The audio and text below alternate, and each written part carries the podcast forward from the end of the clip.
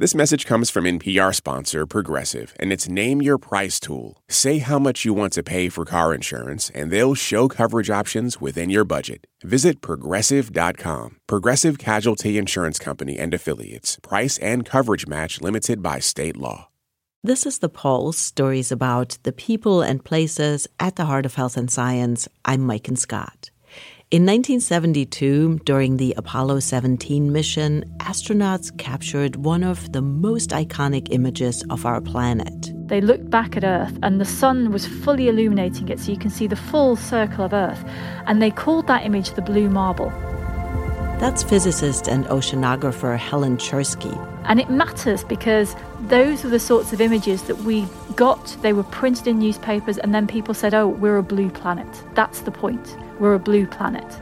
Helen says that blue, the ocean, is the defining feature of our planet. More than 70% of the planet is covered by water.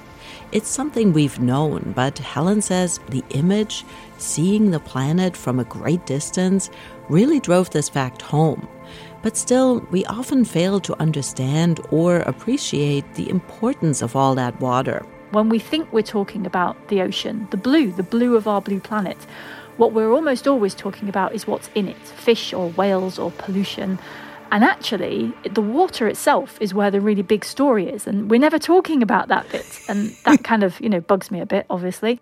Helen says we've often viewed the oceans as something we have to cross to reach faraway lands as a place to wage wars or as a habitat for marine life. But she argues that we have to understand what the water itself does and how critical it is to our climate system. In her new book, The Blue Machine How the Ocean Works, she sheds some light on this. It's about the engine that is the framework for everything else. On this episode, understanding the inner workings of the ocean and what they can teach us about protecting the planet. We'll hear about efforts to restore coral reefs using sound, and we'll find out why scientists are looking for time capsules at the bottom of the ocean.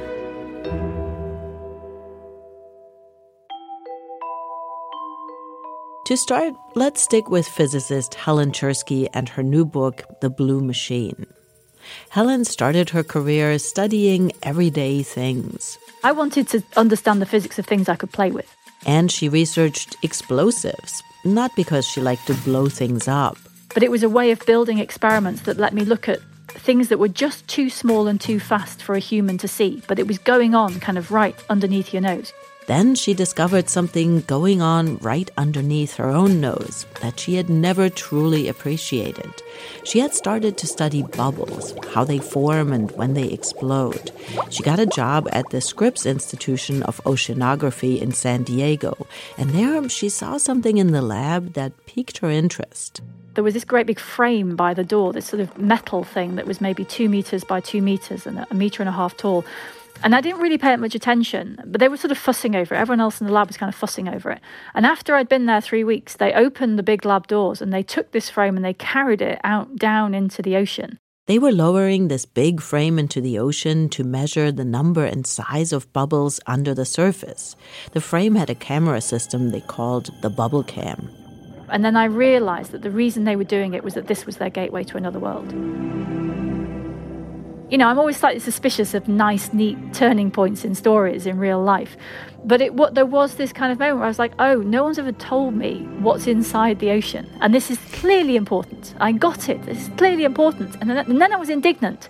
Why is it that I've done all these degrees in physics and I've done all this stuff and I've read all these books and no one has ever told me about the ocean? You know, it was astonishing. And so then I set out to learn and I learned to scuba dive and I went out and researched ships and I became an oceanographer by the back door effectively.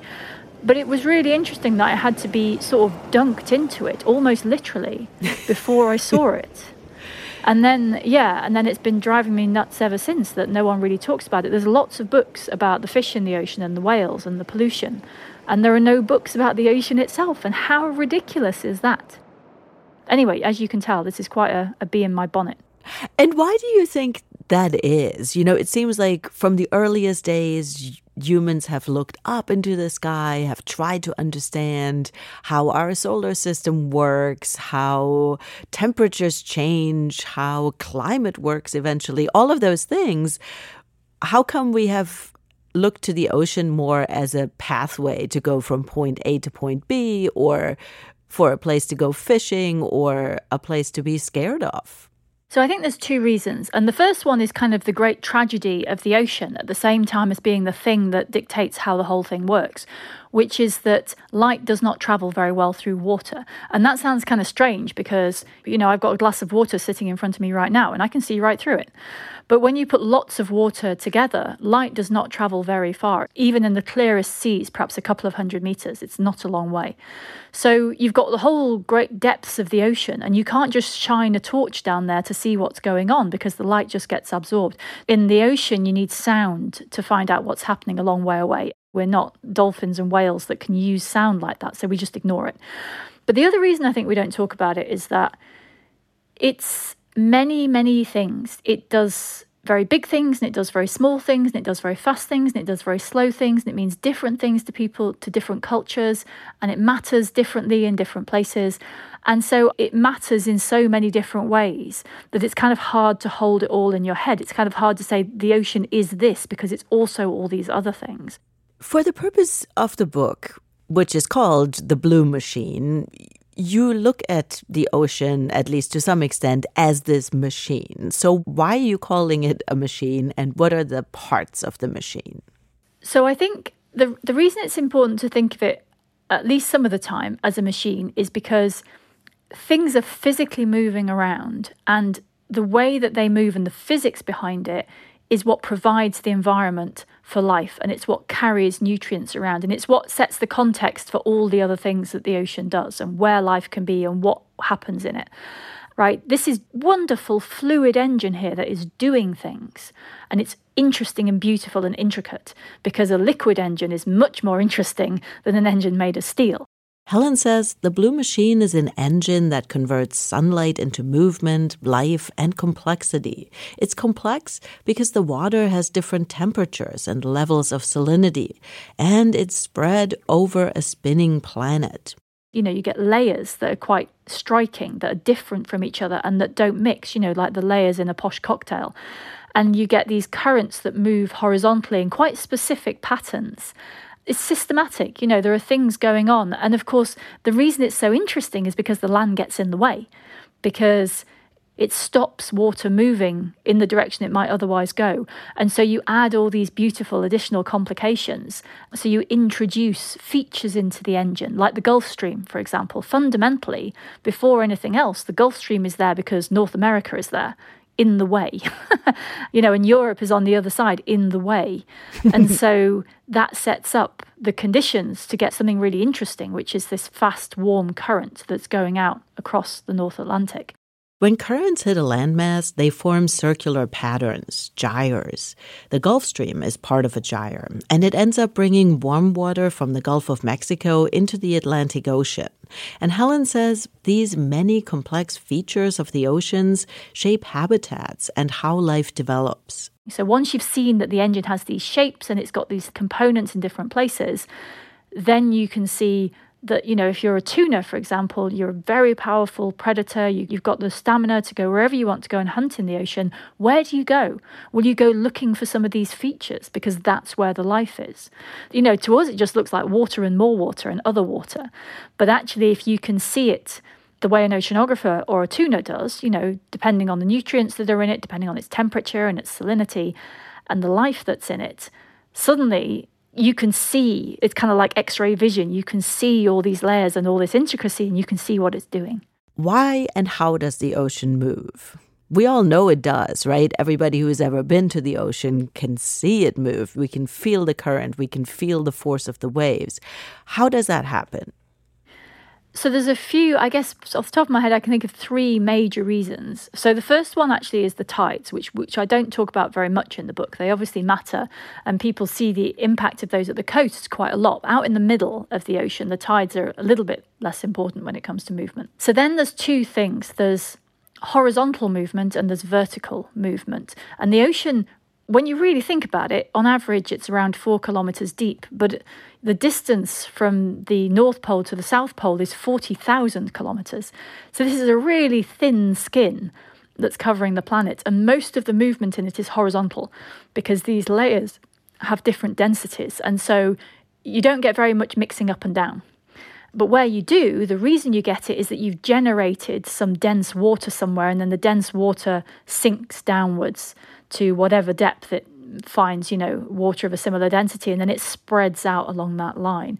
So vertical movement is caused by changes in density, and that's due to changes in temperature and salinity. So, for example, as water, you know, around the Gulf Stream, the warm water coming around there, it's warm as it moves north, and then it's cooled because it moves into colder regions to the north and it loses lots of heat. Mm-hmm. And then it's salty and then so it's dense, so it sinks. So you get vertical mo- motion for that reason. And then, of course, it will come back up somewhere else, sometimes centuries later. And then you get horizontal movement fundamentally because of the wind. So, you know, the wind blows on the surface and as well as pushing up waves, it, it kind of pushes currents uh, pushes water around at the surface. So, so you get these horizontal currents at the surface. So the ocean is moving all the time. And one of the biggest things it's moving around, um, apart from nutrients and life and all of that, is heat. So it's a massive store of energy. And overall, you know, it's helping very slowly to move energy from the equator towards the poles. And all the while, the Earth is also moving and spinning. So, how does that impact the oceans? Oh, well, the ocean, I mean, this fluid engine, the thing that makes it really beautiful is the fact that it's on a spinning planet. so uh, I'm sure any ocean would be very nice, but the spinning is what brings the beauty because the spinning along with that comes the Coriolis effect. You know, you sometimes see this on a merry-go-round, it's like a carousel. If you stand and you try and throw a ball across to the other side while it's rotating, you've got friends standing across, you know, on the other side. If you try and throw the ball in a straight line, it looks like it curves. Mm-hmm. Uh, and it curves because it's not moving with the roundabout. It's freely in the air. It, it can move wherever it's going to go. But if you're on the roundabout, it looks like it's curving.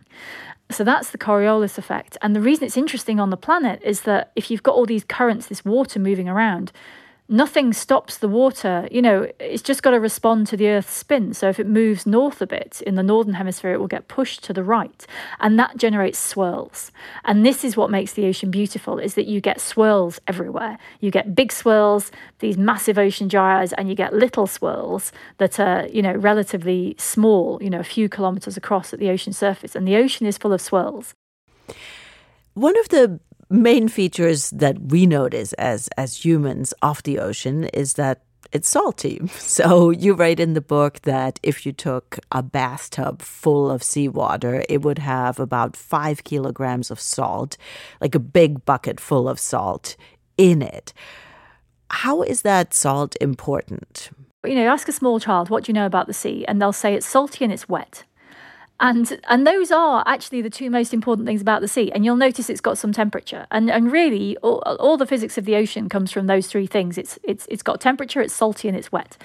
And Salt in the ocean is interesting because it's it's not just like uh, sodium chloride, which is common table salt. Mm-hmm. It's it's got some sodium and some chloride, but it's got quite a lot of other things in it as well, manganese and iodides and carbonates and things like that. So there's quite a lot of different salts, uh, magnesium, that kind of thing.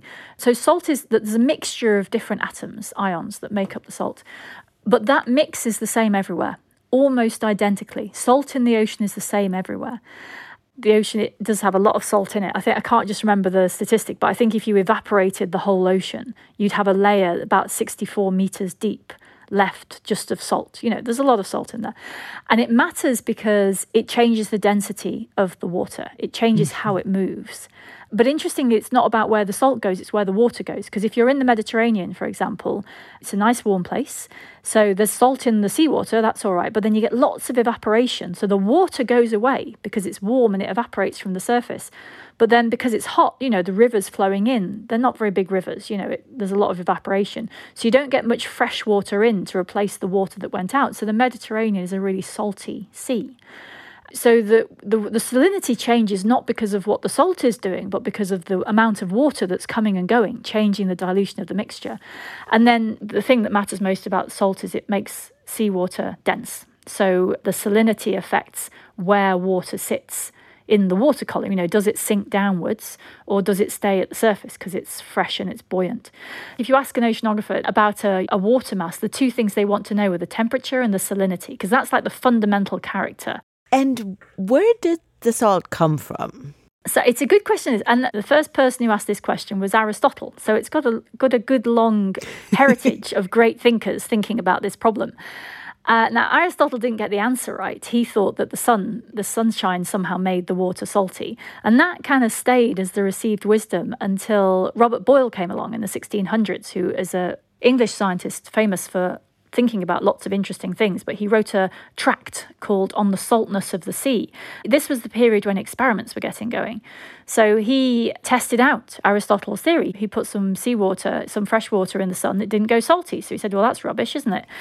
Um, and he, you know, he was very adventurous in his experiments, but he didn't have enough data. Um, and we know now that the sea is salty for two reasons. One of them is that the rocks that are formed, granite, the, the stuff the continents are made of, you know, those rocks, when rain falls on that, and especially at some past eras of Earth's history, the rain that falls is slightly acidic. And so it kind of dissolves away the rocks and it will dissolve away some of the components of salt. So some of them come in just having dissolved off the land and they run into rivers and they run into the ocean. And, and that's been happening over Earth's history. The other place that components of salt come from is volcanoes, underwater volcanoes, which are kind of belching things out. And that's where the chloride comes from. Helen Czerski is an associate professor of mechanical engineering at University College London. Her new book is called The Blue Machine How the Ocean Works. Coming up, a scientist's daring expedition changes our view of the deep oceans. He said it's like being dangled in a hollow pea from the roof of a cathedral. That's next on The Pulse. Support for this NPR podcast and the following message come from Amgen, a biotechnology pioneer leading the fight against the world's toughest diseases such as cancer, heart disease, asthma, and osteoporosis. In a new era of human health, Amgen continues to accelerate the pace of change, operating sustainably and drawing upon deep knowledge of science to push beyond what's known today. With each decade, they reliably deliver powerful new therapies to patients. Learn more at amgen.com. This message comes from NPR sponsor REI Co op. REI has gear, clothing, classes, and advice for camping and glamping, biking and hiking, axing and snacksing. Visit your local REI co op or rei.com for the million and one ways to opt outside. This message comes from NPR sponsor Shopify, the global commerce platform that helps you sell and show up exactly the way you want to. Customize your online store to your style. Sign up for a $1 per month trial period at shopify.com/npr. Listen to Embedded for moments that stay with you. I could smell the smoke, I could smell the dust. Voices that resonate. Stories that change the way you think about your life. How how did we get here? The Embedded podcast is NPR's home for original documentary series. Listen wherever you get your podcasts. This is The Pulse. I'm Maiken Scott. We're talking about the inner workings of the oceans and what we're learning about the vast waters that cover more than 70% of our planet. When scientists study the depth of the oceans, they use submersibles that can descend to about 35,000 feet. They are fortified capsules that create a small island of habitable space. In 2014, I talked to marine biologist Eric Cordes while he was on the research submersible Alvin. He was studying coral reefs. Hi, Maiken. Uh, we are down at about a little over 500 meters on the seafloor in the Gulf of Mexico. We are looking at some deep sea coral right outside our porthole here. So we're sitting in front of what I would describe as a coral garden. We see some crabs crawling around looking for little bits of food. And there's um, hard coral, Lophelia, the species that we've been working on.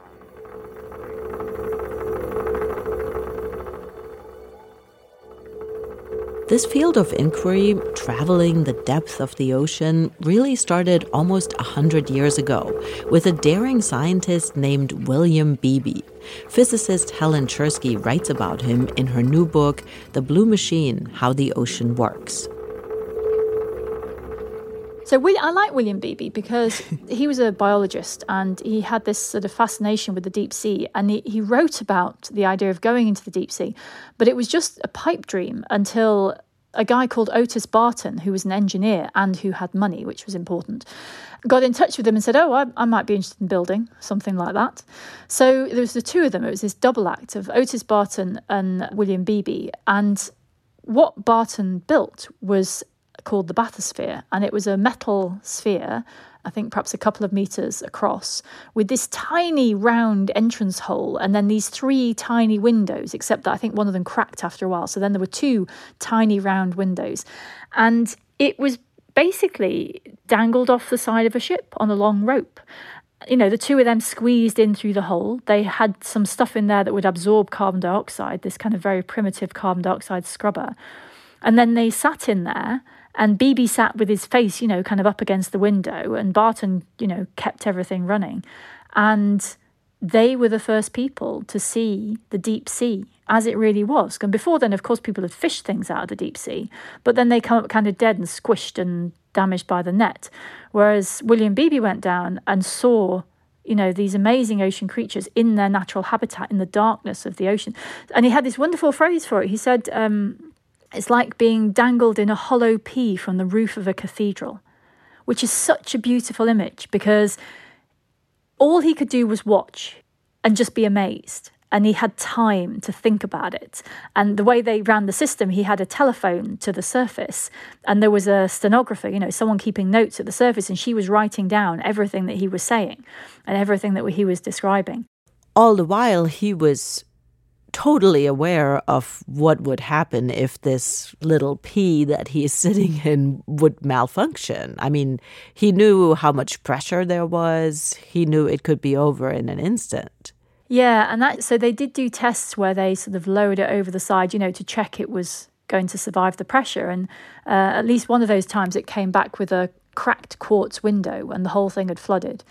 And so they were doing the best they could with what they had at the time, but it was not he needed to be on board with the risk, basically. Mm-hmm. That this was, like you say, if an, if a single thing had failed, then then it was over. That was it.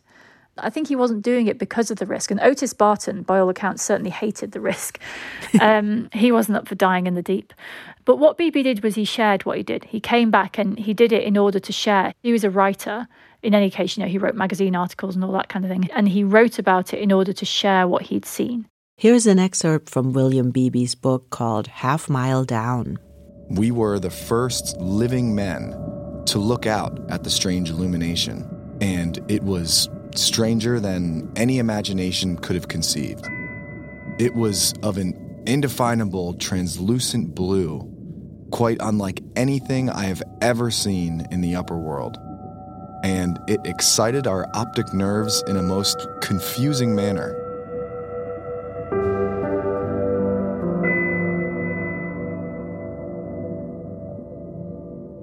And what was Beebe's vision for a future life under the sea?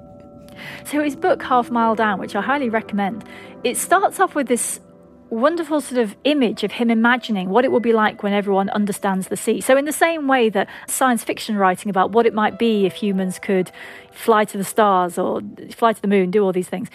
And he starts off by saying, Well, imagine this world where You've got a back garden that backs onto the coast. Scuba hadn't been invented really then. but you know, you go into the sea and you take your pencils and your pens and your paper and you do your drawing in the sea, you have a party in the sea. It's just an extension of your back garden. And he, he sort of paints this picture of people going into the sea as a normal thing to enjoy the environment, just like they'd walk into a beautiful garden.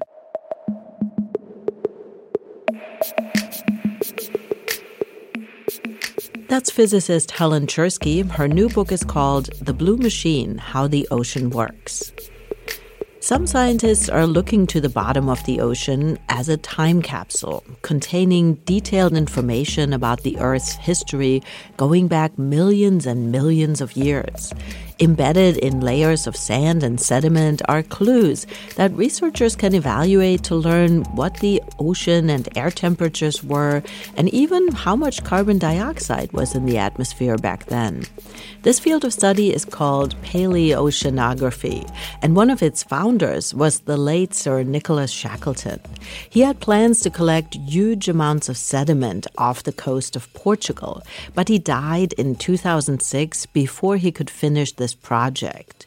The goal was to create a continuous record of the Earth's climate history.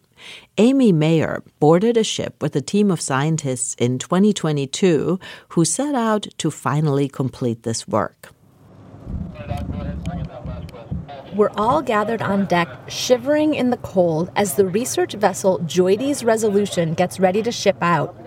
The scientists around me are excited for their grand adventure. This expedition has been 13 years in the making. Deckhands bring in the massive ropes that have tethered us to a dock. Tugboats pull the 470 foot ship toward the open ocean, and the port of Lisbon disappears in the distance. The International Ocean Discovery Program's Expedition 397 is underway. But we're not going that far. After about 12 hours, we come to a stop. We're maybe 100 miles from the Portuguese coast. Geologists call this area the Iberian Margin. Over the next two months, we'll be sitting at four distinct spots, drilling down into the ocean floor and pulling back up those columns of mud called sediment cores.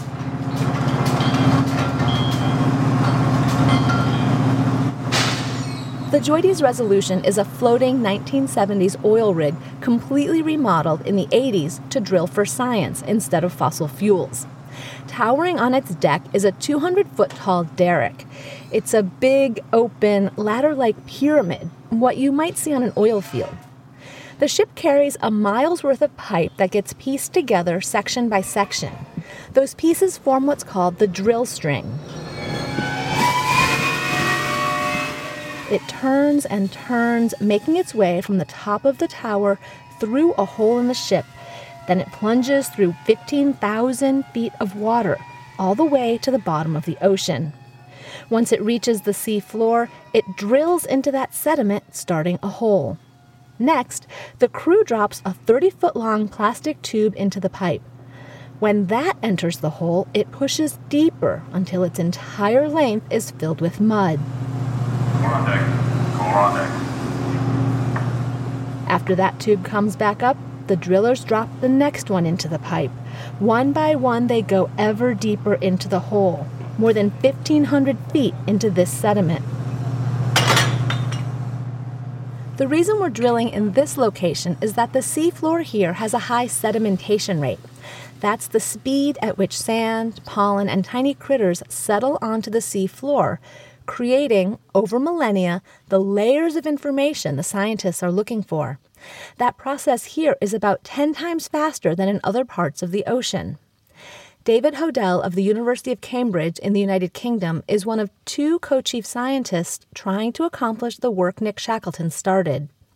One day, in one of the ship's least noisy labs, David told me about the groundbreaking work Nick Shackleton did in this very location in the 1990s.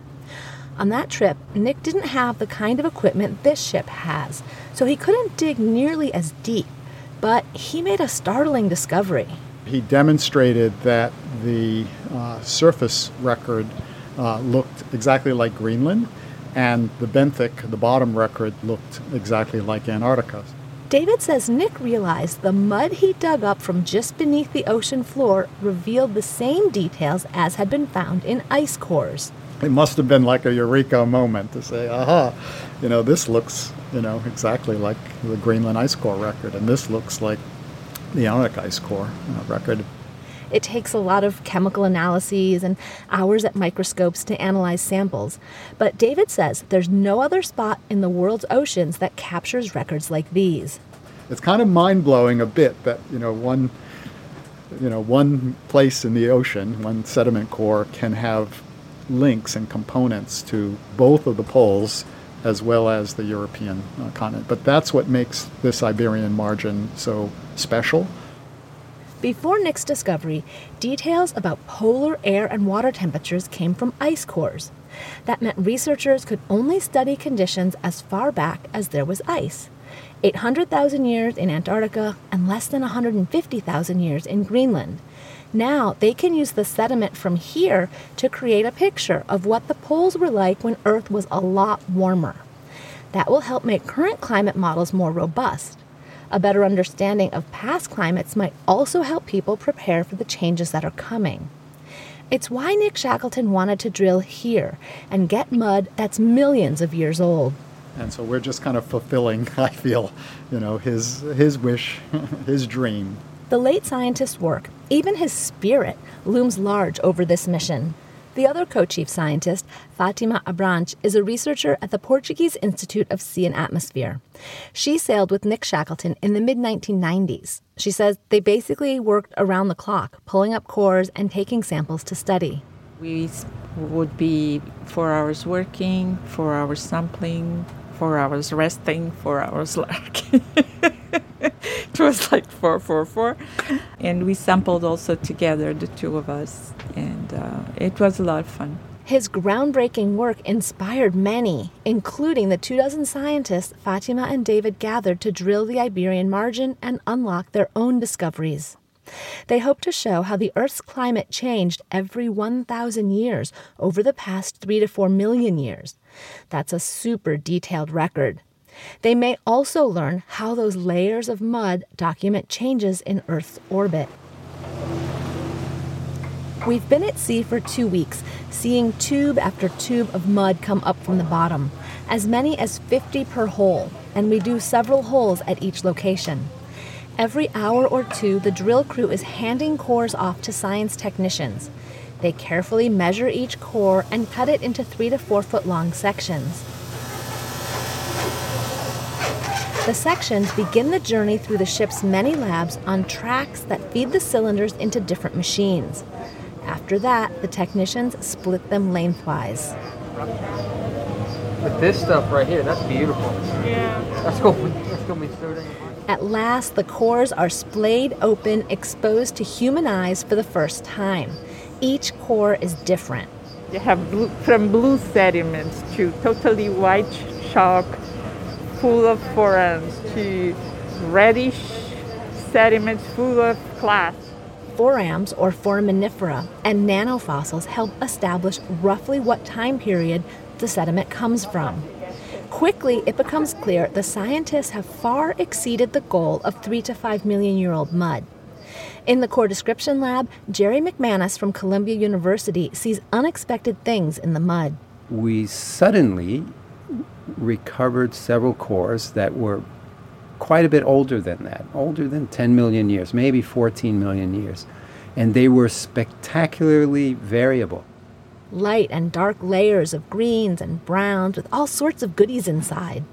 In the sands were big chunks of mollusk shells and, and things that clearly would have tumbled down from somewhere very close to the shore or very close to the surface.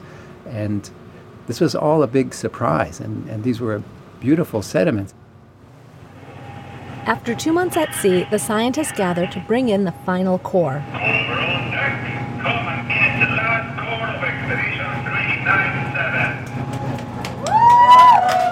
Everyone's a little giddy. They've collected four miles worth of mud.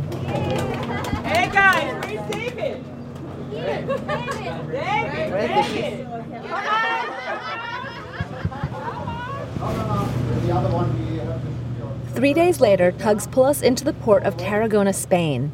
Pallets of cores are shipped off to labs, and the scientists head home.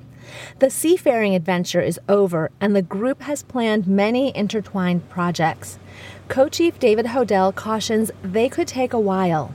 There might be some splashy, flashy things that, uh, that emerge you know, shortly after the expedition, but I'm more interested in kind of the slow burn stuff the studies that might take years or decades. The youngest members of this crew will mentor another generation of paleoceanographers, further extending Nick Shackleton's legacy. That story was reported by Amy Mayer. We're talking about the inner workings of the ocean. Coming up, using sound to lure fish back to dying coral reefs. You know, uh, underwater disco type setup. That's next on The Pulse.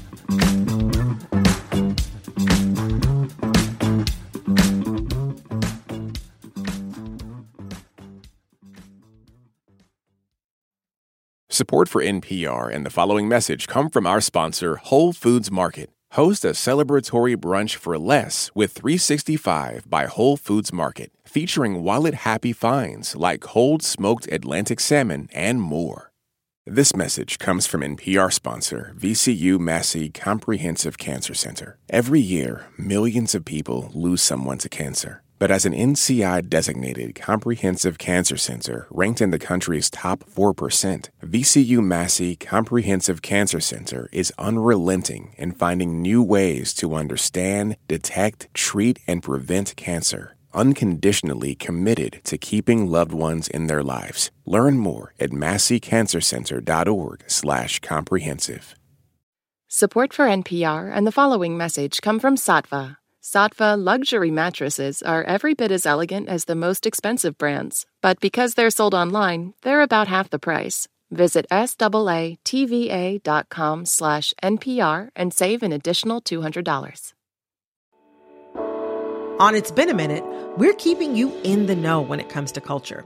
I break down the latest trends and the forces behind them and introduce you to the creatives who think deeply about how we live today. Come for some good old cultural analysis and have a few laughs with me. Listen to the It's Been a Minute podcast from NPR.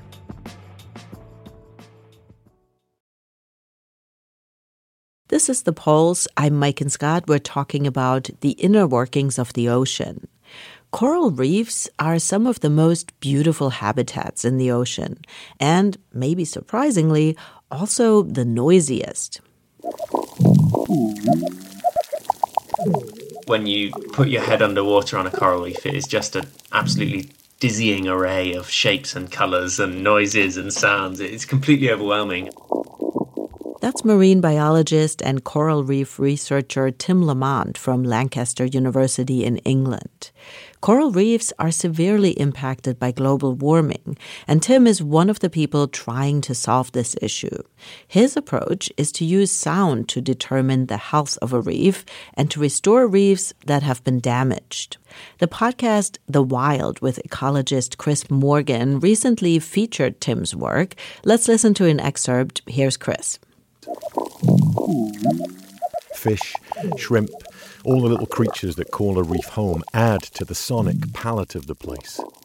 But as reefs become more unhealthy, life on them is becoming harder for Tim to hear. One of the um, the things we discovered when the reefs were degrading was that they were going quieter. That the sort of you know this biological symphony was being silenced. As a knock-on effect of that, it was becoming less attractive to the next generation of fish. The sounds of these watery ecosystems are becoming a very important tool for researchers like Tim. And he has an idea that might be key to helping these struggling coral reef ecosystems rebound. Tim did his doctoral dissertation work out on the Great Barrier Reef of Australia at a place called Lizard Island. It's a remote little island with a research station and a boat. Tim was there to record the sound of the reef using underwater microphones. Some of his colleagues had made recordings in the same spot a few years before. But something was off this time. I saw this massive difference in the reef sound, uh, and I thought, oh, crumbs, I've botched up the recording. Yeah, you know, I can barely hear a thing here. Um, so something's wrong. This reef should be really loud. I know that because I've got all the recordings that have been taken on it in previous years. At the time, Tim was the junior scientist of the group and thought he must have set up the equipment wrong. And and then I sat down with, with my boss and we realised like no actually the the equipment's working fine and and deployed it absolutely right.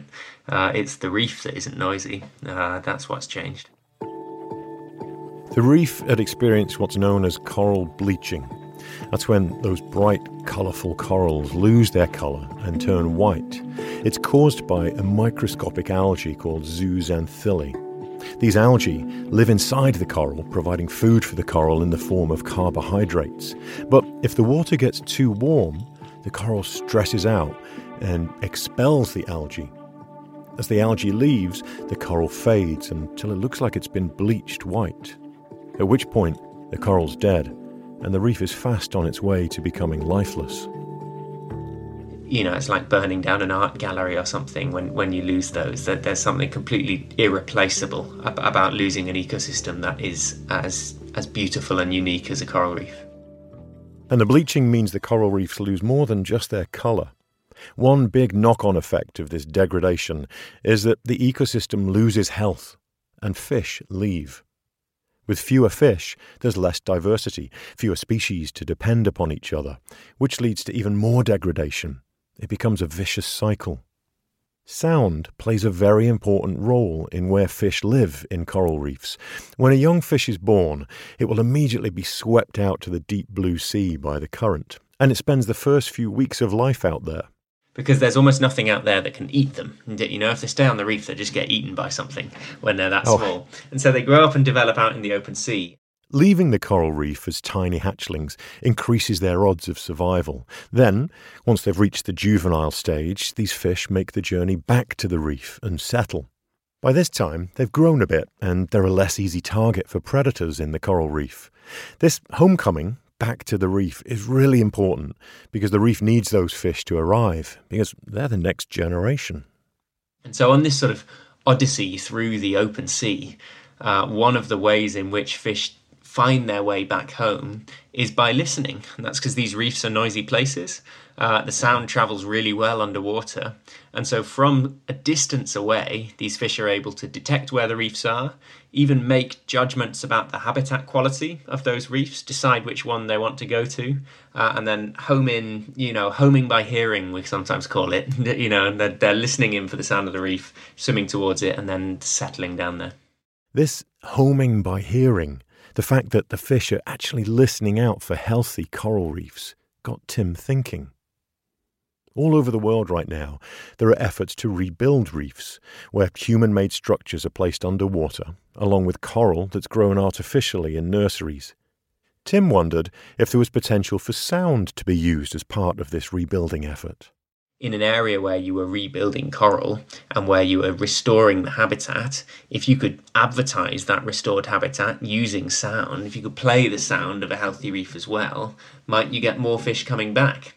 It's an idea that's been deployed before with seabirds, where ecologists placed seabird dummies on restored cliffside habitat and then played the sound of seabirds to attract more seabirds.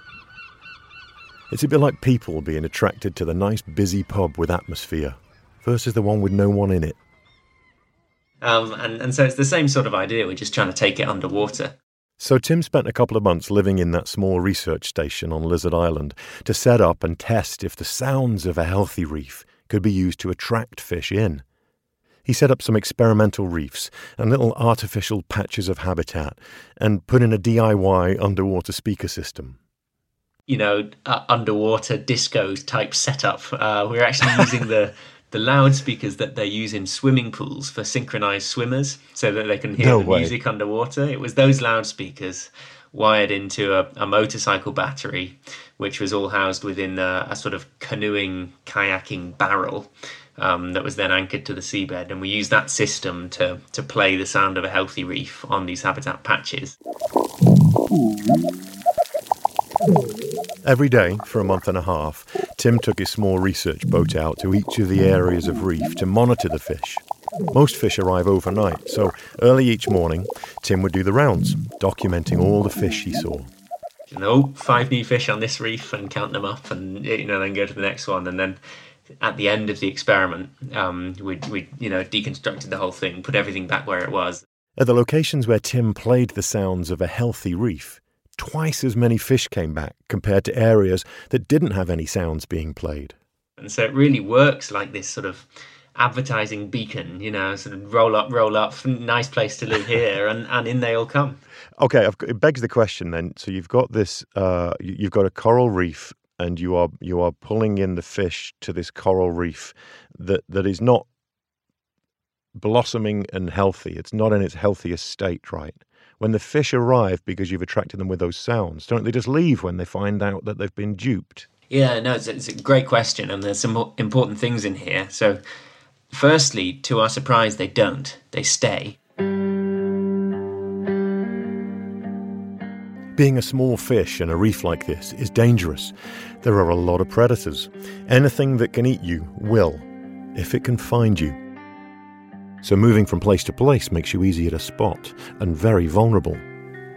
And so these fish arrive in the dead of night, they find somewhere to live on the reef, and then they just settle and they hide away and they stay really close to the reef and where they can where they can hide and, and they don't go adventuring around other places. And so there's there's a there's a very real sense in which once a fish has decided where its its home is, that's where its home is.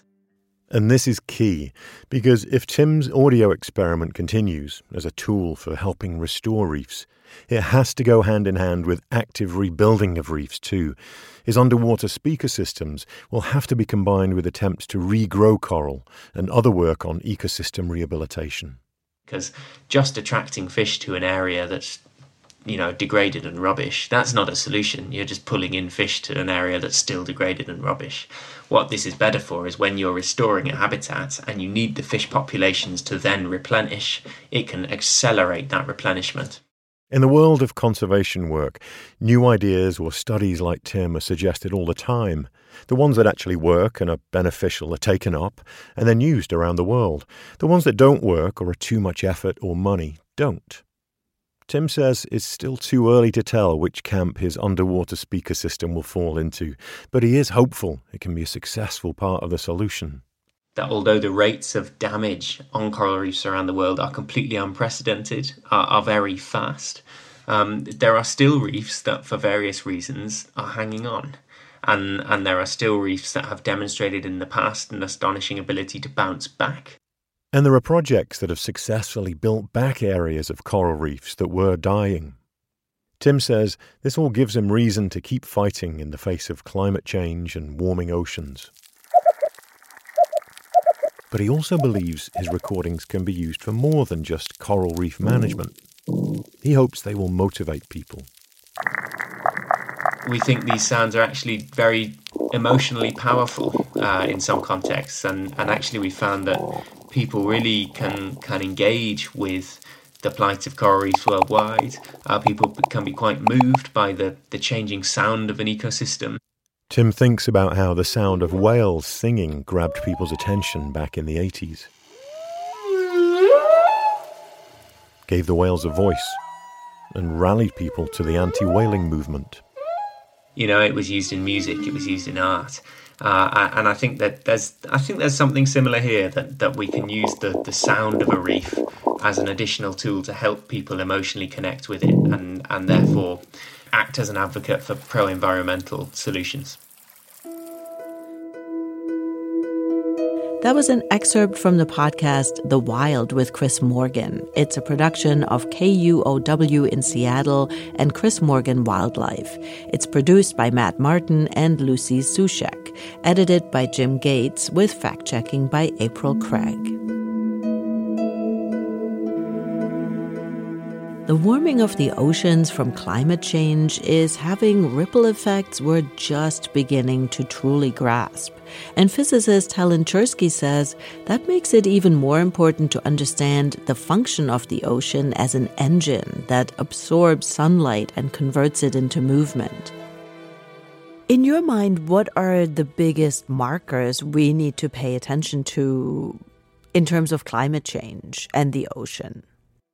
I think it's important that we understand what the ocean is before we talk about it changing. Because otherwise, there's this tendency towards panic. You know, if I tell you that all the krill in the Southern Ocean died this year, what do you do with that information, right? Is that super serious? Is that probably a bad thing? Is it a complete catastrophe? Or does it just happen sometimes? Why does it matter if the krill are there or not there? So, a lot of the stories we're getting, which are very serious at the moment about the ocean, they just kind of instill panic, but they also instill a feeling of helplessness. And so, I think actually understanding how the ocean works is a critical part of talking about what happens next, because then you can actually look at information and you can understand why you might might want to do one thing and not another. So, in terms of the things climate change is doing to the ocean, which which make a lot more sense once you put the whole thing in context. The biggest thing really is that the ocean's warming up. So climate change is basically all about energy accumulating in the Earth system, and uh, you know there's a lot of energy you can store in water because water has a very high heat capacity. So even though the ocean is warming what looks like quite slowly, it represents a huge amount of extra energy in the Earth system. So, so over 90% of all the extra energy that is arriving at Earth and not leaving because of climate change is ending up in the ocean. And so that's a lot of extra energy that's around to fuel the weather, for example. You know, we know that hurricanes are fueled by the warm water underneath. That's where the energy comes from. But also, if you warm the surface, then you make the layering stronger. So it's much harder for cold water with lots of nutrients to escape upwards from underneath. So you change the way the ocean engine turns if you change how much heat there is and where it's distributed. So there's these kind of structural things that the temperature increase isn't just about, oh, the water's a bit warmer. It's got the potential to change the structure of the engine. And that is definitely a problem. And then there's the other serious loss of biodiversity and you know pollution in the ocean and all of these things that affect ecology. So there's a kind of twin things you know there's climate change and biodiversity loss they're the two big things. But the really important thing to emphasize is that all of these are things we can do something about right?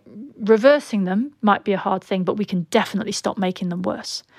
And there's this phrase by the great hawaiian navigator nainoa thompson that says if you don't understand it, you can't protect it, and you won't if you don't care. So we need to understand in order to be able to protect, but we also need to care about it. Helen Czerski is a physicist and oceanographer. She's the author of The Blue Machine How the Ocean Works. That's our show for this week. The Pulse is a production of WHYY in Philadelphia. You can find us wherever you get your podcasts. Our health and science reporters are Alan Yu, Liz Tung, and Grant Hill. Marcus Biddle is our Health Equity Fellow. Charlie Kaier is our engineer. Our producers are Nicole Curry and Lindsay Lazarski. I'm Maiken Scott. Thank you for listening.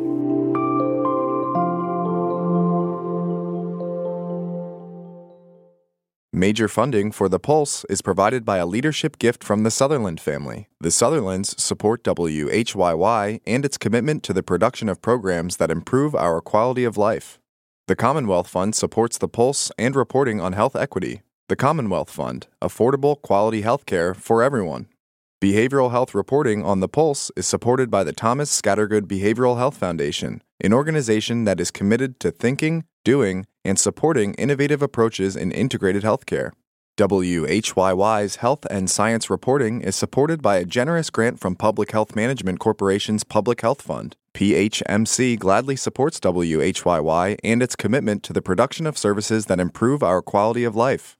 This message comes from NPR sponsor Progressive Insurance, where drivers who switch could save hundreds on car insurance. Get your quote at progressive.com today. Progressive Casualty Insurance Company and Affiliates. This message comes from NPR sponsor Lindamood-Bell. Linda Mood Bell's summer instruction for reading, comprehension, and math can help students catch up or get ahead. Summer instruction is designed to help children feel more confident, prepared, and excited about learning and school in the fall. Lindamood-Bell's evidence based approach is individualized for all types of students with challenges that affect learning, including dyslexia. Learn more at lindamoodbell.com/npr. These days, news comes at you fast. But the truth? Getting there takes time. There's something that hasn't been disclosed yet. Embedded is a podcast that takes the time to look beyond the headlines. How how did this happen? How did we get here? With original documentary storytelling. Listen to NPR's Embedded wherever you get your podcasts.